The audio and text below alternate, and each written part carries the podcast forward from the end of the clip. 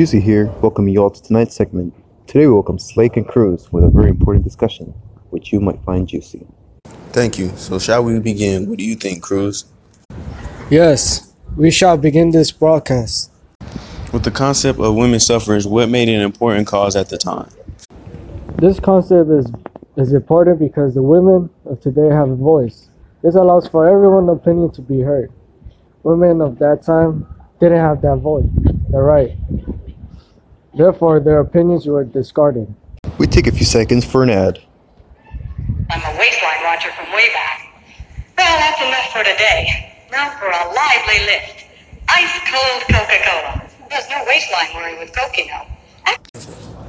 Oh, yeah.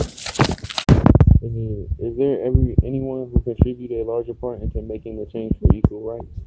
In fact, there is. Her name is Elizabeth Cady Stanton.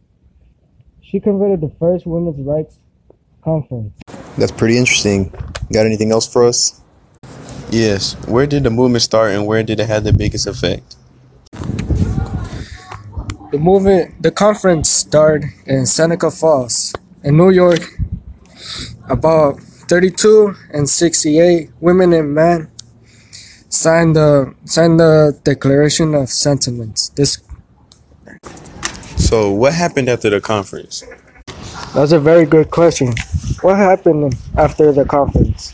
Well, this document was highly controversial. An article was published shortly after the, the conviction, described it as the most shocking and unusual event ever recorded in history of women's humanity.